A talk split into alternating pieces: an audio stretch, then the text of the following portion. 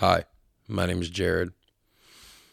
Uh, I met Keith in a podcast group on Facebook uh, about a week ago, and uh, we both learned we lived in Indiana. I'm in the southern part. He's up in the northern part. Uh, he was asking if people wanted to do a podcast on anxiety and depression and how it's affected your life. And uh, if anyone wanted to be kind of a voice for mental health awareness and the voice for the voiceless type of deal. And uh, I immediately commented, bang, send it, uh, because I wanted to be a part of this. And uh, we friended each other on Facebook, exchanged a couple messages. Uh, if anybody should be an advocate or a part for mental health awareness, it should be me, uh, solely based on the last two and a half years of my life. Overkeen, uh, it was becoming ever more apparent that my marriage was falling apart. My ex wife and I had three children. Uh, we had just had a newborn, too, who was born earlier that spring. Uh, I, I place probably 80% of my marriage failing on myself. A lot of people say it's 50 50, and maybe it is, but at the end of the day, I'm the guy that's going to take the responsibility. Uh, you know, it's not important what happened. Uh, I'll never say anything bad about her. She's the mother of my children. She gave me three beautiful children. Uh, but you know, we were working on some things, and uh, I had a lot of pressure on myself. I was working 12 hour shifts. I was working 60 hours a week trying to keep a roof over our heads. Uh, it was easier financially for her to stay home with the kids instead of child ca- uh, paying child care. So, uh, finances, like most marriages that fail, finances played a big part in it.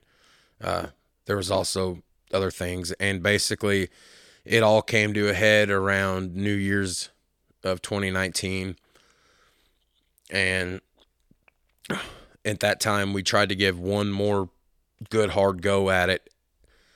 And then some information was exchanged between both of us during a long conversation one night that turned the tides and flipped the switch to it pretty much being over. And on February 4th of 2019, a Monday evening, the day after the Super Bowl, the Rams Patriots Super Bowl, uh, I attempted suicide. Uh, in in a bad way. It, it was a big ordeal. Uh, there was city, county, and Indiana State Police all at the house. It it was a humongous ordeal.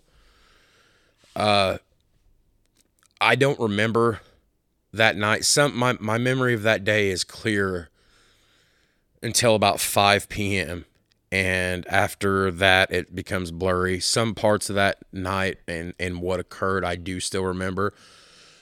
Other parts i can't um i was told that it was a trauma and you know the body's way just trying to suppress it. I, I may never remember it uh, which is a really messed up thing because I think about that day.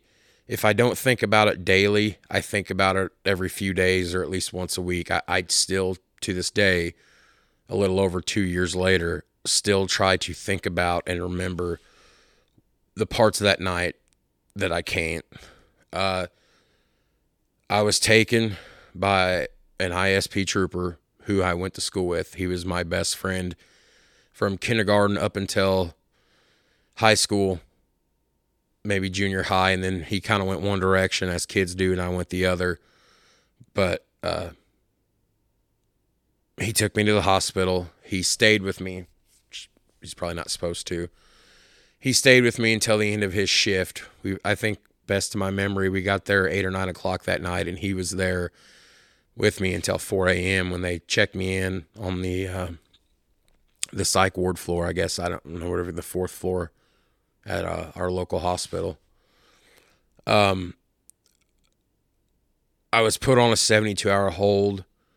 Uh, I don't remember this, but apparently uh, I tried to commit suicide again while I was in the, that room, which, uh, for those of you who have never been in a room like this, they pretty much take every possible thing out of the room for you to hurt yourself.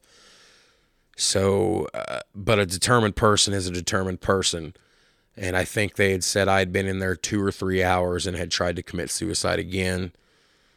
Uh, so at that point, the basically my first 24 hours, I was restrained to a bed. I refused to be cathetered. I uh, kicked the living daylights out of a nice woman. They fought with me, fought with me, and finally, I, I guess they gave up. I wasn't cathetered, but you talk about a humiliating, humbling experience to uh, have to have someone um, help you relieve yourself into the equivalent of a pee jug because you refuse to be cathetered and you're restrained to a bed. It's pretty humiliating. The next day, while I was in there, I was served, uh, served with a protective order, an EPO. I was not allowed to go to my house, which was solely in my name. I was not allowed to see my children. I was not allowed to talk to my children. I was not allowed to talk to my, you know, now ex wife. I, I wasn't allowed to go to the school, school functions. My son had had a Cub Scout thing that weekend. I wasn't allowed to go there. Um, I, I couldn't do anything. I was told if I am pumping gas at a gas station in town, and my children show up and my children start running to me, I have to get in the car and drive away because if I make contact with them, I will be arrested and charged with breaking a protective order. Uh, and the ironic thing, you know, that was day two of the 72 hour cycle. And I think I wanted to die more that day than I had did the day before. Uh, I was released on the third day. Uh, and, uh, I ended up staying with my grandparents. I couldn't stay with with my parents. They lived quite a bit of ways from where I was working. I had to travel about an hour to work every day. That the staying with them would have made it an hour and a half, hour and 45 minutes one way on a 12 hour shift, and then another hour and 45 back. So I stayed with my grandparents. I was sleeping on an army cot in the middle of their living room. Uh, humiliating, lowest point of my life. Um, I was going into therapy and counseling, having somebody to talk to, um, which was good because I definitely needed somebody to talk to. Um, eventually, after six weeks, the protective order got dropped. Uh, during this time, though, I finally got served divorce papers. Uh, but the protective order got dropped. I could see the kids and and uh, after two or three months, I left my grandparents and came back home, uh, which was good for my mental health. And uh, her and I gave a, a really good effort to try on things. And, and there was some moments where we thought it was going to make it work. And then uh, I like to say a lot of times that she just stopped meeting me halfway. Maybe she did. I know I was trying. I mean, I still had moments where, you know, things would be hard on me but we made a good effort and then in the end we just decided what was best was to go our separate ways. Um, part of me is always going to love her. Um, so i was in a pretty bad state. And then a couple months later september of 2019 i lost my job after 10 years of employment. Um, i had suffered second and third degree burns for this company. Um, on year six, year five. Uh, I gave a lot to this organization. Uh, it's all I've known how to do. It's what I've loved to do. I, I love the the kind of uh, looks people give me when they know I work at a place. I worked at a steel mill, basically an iron foundry, making cast iron parts. You know, real high paying job, real dangerous job, high heat. You know, I got 2600 degree molten iron just a few feet above me and a few feet behind me. I mean, but uh, they let me go after 10 years. Um, I was told, you know, you're you're a good employee. You're just you're not in the right frame of mind, and it was my personal life. It it was things going on. Um, I, I just couldn't leave my problems at the time clock. It was hard for me to put them behind me. So, um, they're like, "Hey, you're you're a good fit. You're just not a good fit right now. You're a danger to yourself and other." And, and I literally use the phrase all the time that I was stepping all over myself and tripping over my own feet. I, I just couldn't, literally, figuratively, I couldn't get out of my own way. The last four months I was employed there, I could, I never said this before. I was actively looking for another job after because uh, I just thought I needed to change because my mental health was affecting me so much. I was, my quality at work had went down there. Uh, my give a damn had had definitely broke. Uh, I was getting a little combative with coworkers and man, what you you know, not like I'm up in faces having a fight, but you you could just it was it was a different me. Everything on the inside was being ripped apart, and I was eating myself away from the inside. The stress and the anxiety, and uh, I think it was a matter of time before I had either got frustrated and walked out the door, or they showed me the door. And unfortunately, they showed me the door first. Uh, it's it's just funny. I could see what was probably coming, even though I tried to stop and and I couldn't. Uh, and it was at that point when I lost my job, uh, I had made the decision that I was gonna try again and I would succeed this time. Um, I had had it planned out, and uh, the ironic thing when I when I lost my job though, the the very first person I called was my best friend. I I didn't call, you know, my ex-wife. Uh, I didn't call anybody other than my best friend who owned his own construction company. Uh, and he said, you know, you're, you're just going to come out on the road with me. He said, I'm getting ready to go to Tennessee. I've got a job to do in Tennessee. I'll be gone about six weeks you're going to come with me. And I said, no. And he basically it equated to get your stuff. I'm coming to get you. We're going to Tennessee because he could see what was coming. And that was good for my mental health there. That, uh, get, I was only three hours away from home, but it gave me a chance to seriously hit a reset button, which I needed. Uh, obviously, I was in Tennessee. I couldn't talk to my to my uh, counselor, therapist lady. Uh, I I had ended up meeting a girl on Bumble. Um, I think at the time I was on Bumble, I was more or less just looking for somebody to talk to, and this girl was local, um, you know, about an hour away from where I lived. So we were talking the the whole two or three weeks. We was in Tennessee. We came home for four days and then went back to and did another month uh, a month to finish the job out. So when I came home those four days, I ended up seeing her, and there was something there, a connection. I don't think I'd ever felt with the mother of my children. So I liken her to pulling me out of whatever funk I was I was going through. All of a sudden I you know, it was the stars aligning. I wanted to be a better person for my children, for myself and for her, but she made me want to be a better person. She made me want to stand up and and take accountability. She made me want to face all the demons. Uh, so it was good for my mental health. Um, the problem was, uh, me and this girl were together about a year. um, probably shouldn't have jumped into a relationship that good um, she was very, very much a part of my mental health. I probably shouldn't have been in this relationship. Um, but it felt, you know, you, you feel what you feel.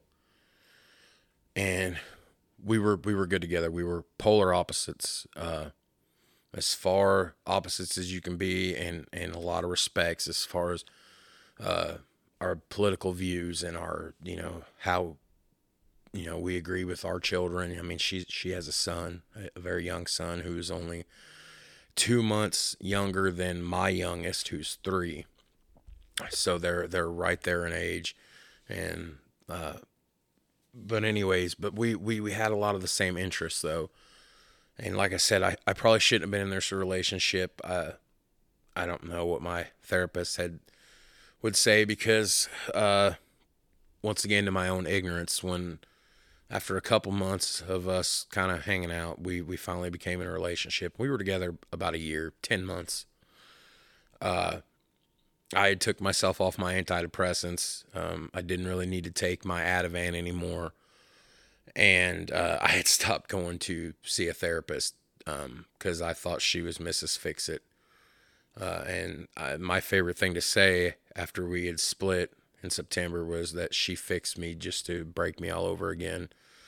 Uh, and I, I want to share with you some wisdom about men. Um, we lie a lot, and we hide pain, we we hide mental health and and whatnot. Uh, and this breakup tore me up worse than a divorce ever did. Uh, and I was not saying I was going back to the thoughts of suicide again. The thought had crossed my mind once or twice, but after what I had went through before, I learned that that was not an option to go. Um, when I tried taking my life in February of 19, um, I learned afterwards that once you try to end your life, you have to completely learn how to start over. You have to learn how to relive basically. At least for me, I can't speak for for nobody else but myself cuz everybody grieves and everybody processes differently. With me, I had to learn how to live life over again. I had to learn to tell myself that it is okay to not be okay. That it is okay to struggle, that things happen I completely became an advocate for for mental health awareness. Uh, you know, uh, yeah, I had to learn that it was that it's it's just hard for me to talk about this some days and other days it's not. Uh, going back to September of this past year, the breakup with this girl, it, it crushed me completely. And uh, a fun fact about me is that going back to like 2002, 2003, I'd have been, you know, 14, 15 years old. I started writing music. I started writing songs. I wrote rap songs, rock songs, country songs, gospel songs. I, I would write. I would write so much. I couldn't play very much guitar. I can play a handful of chords, nothing that's ever going to be a shredder. Uh, but but I more was into songwriting. Uh, wrote a little poetry back in the day. Uh, so what? How this deals with my mental health is uh, after the breakup with me and this girl. Um, you know, I needed an outlet. and especially because this breakup, and this goes back to what I said a minute ago about we're men and we, we lie and we hide stuff. Most of the time, when couples split up, the man will usually go, I don't know. I didn't do anything. Did nothing wrong. And that's a bold faced lie. But with this girl, uh, yeah, we had some differences. We we never had a fight. We had one solid, solid disagreement argument two months before we split. Uh, I misinterpreted a couple of text messages and I kind of flew the coop just a little bit. Uh, once I realized I was wrong, I apologized. I felt guilty for weeks. She was over it within hours and told me it was okay. She loved me, not to worry about it. Uh, I felt terrible. But with this girl, in talking during the breakup, the few days after, uh, I did nothing wrong at all whatsoever. Uh, you know, it was it was all about her and and her battles with her depression and her anxiety. Uh, but she basically walked away. We talked for a few days after. Then I then came the typical uh, blocked on all social media. Uh, we're not speaking on speaking terms. I can't the last time I heard this woman's voice was a few days before the breakup. Everything's been text message, Facebook Messenger. Um, that being said, uh, I was dealing with so much, and the fact that I couldn't pinpoint what I, if I had done, if I could have just been told what I had done wrong, I would have handled it different. But the fact that it was up in the air and I was trying to wrap my, it, I was suffering through so much. Uh, for the first three or four months until around December, January, uh, the the company I work for, uh, I work in a manufacturing facility full time. Uh, we don't work on Fridays. We work 14 hour days through the week, off every Friday. Uh, I would sleep until like 4 p.m. on a Friday. You know, I, I, I would sleep my, I would struggle bus. And then I would get up on the week, you know, that afternoon to try to do something at 4 p.m., have an hour before I went and picked my kids up from their mother. And then I would proceed to just sleep the weekend away with them there. I, I was in such agony. And my best friend, the same best friend that employed me, he said, uh, Why are you not writing music anymore? I'm like, dude, I haven't wrote music since like 2013. That's when I gave it up. He goes, You need to write. I kind of let it go, whatever. And then uh, I had a bad night uh, in October, a month after the breakup, and I woke up. The bed was sweat wet. I was in tears. I had one of those just vicious nightmares, is what I call it. She was she was in the dream, and uh, I I kept hearing a bunch of words in my my head, and I knew that they were lyrics. And, and I sat down and wrote a song I called Monsterette, and I wrote the first verse. The song was uh, done, or the first verse, excuse me, was done, and then it set for about two weeks, and then I put a chorus and a couple more verses on it, and uh, I have yet to play it fully on video, uh, because there's a lot of pain and misery and heartbreak in that song. Anyways, I'm rambling. The point is, my mental health is nowhere near where it should be or where I would like it to be. But I take a stand for people who are dealing with mental health issues now because, uh, man, everybody's got something that they're having a hard time dealing with. Everybody's got some pain and misery inside them. Others choose to talk about it, some don't. I used to not talk about it. I was raised by my my dad's. Uh, he's a real hard noser, man. Uh, boys don't cry. You don't talk about your feelings. You keep your feelings locked up. I'm not saying my dad didn't love me. Time and time again, he's proved he loved me. But you just don't talk about that. There's that disconnect with him that you just, you know, that's probably how he was raised, I would say. Uh, so I kept a lot of it locked locked in. But over these last couple of years, and there's been other issues. I mean, I, I ran through a slew where I was losing vehicles left, left and right. You know, they were breaking down because I'd never buy anything new because I never had any money. So I was always holding on, you know, shoestrings and bubble gum. And, uh, you know, I lost two or three vehicles in the span of about a year. Transmissions went out of two of them, motor blew in another one. Uh, totaled my car that I had, totaled my car out. Uh, it'll be a year ago next week. Uh, so yeah, you know, uh, God, God keeps giving me these little testers, but the the the point is, my anxiety runs at a high level now. And I never realized that I had anxiety until that night I tried to take my life. I never realized how important mental health was until I survived trying to take my life. And like I said, it was ignorance. I will never again uh, poke fun at anybody. And I see people poke fun at people with mental health all the time. It, it's not cool. It's not funny. Um, and that needs to that needs to die.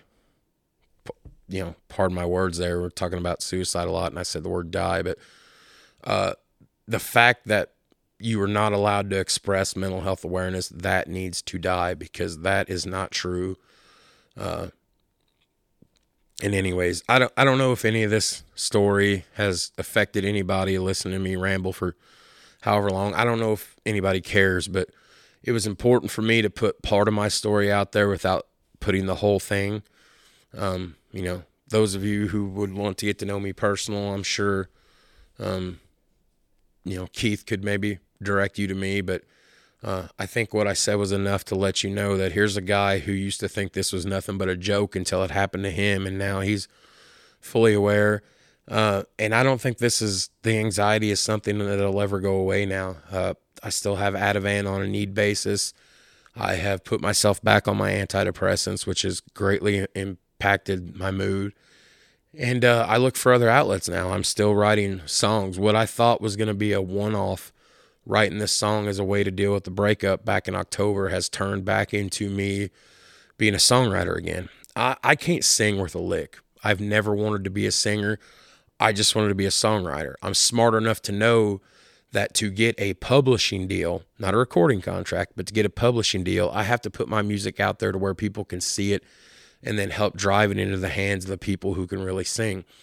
So I still write music. Uh, a lot of it's been breakup songs lately and uh, anger songs, but you know it, it's it's a way for me to express my outlet. And then I've I've got into uh, doing some podcasting lately. I run a podcast on my own that's uh, deals you know eighty to ninety percent sports and the other 10 20 percent things I just talk about every day at work. With uh, I'm doing it with a coworker, so I have an outlet there and uh, mainly being a father.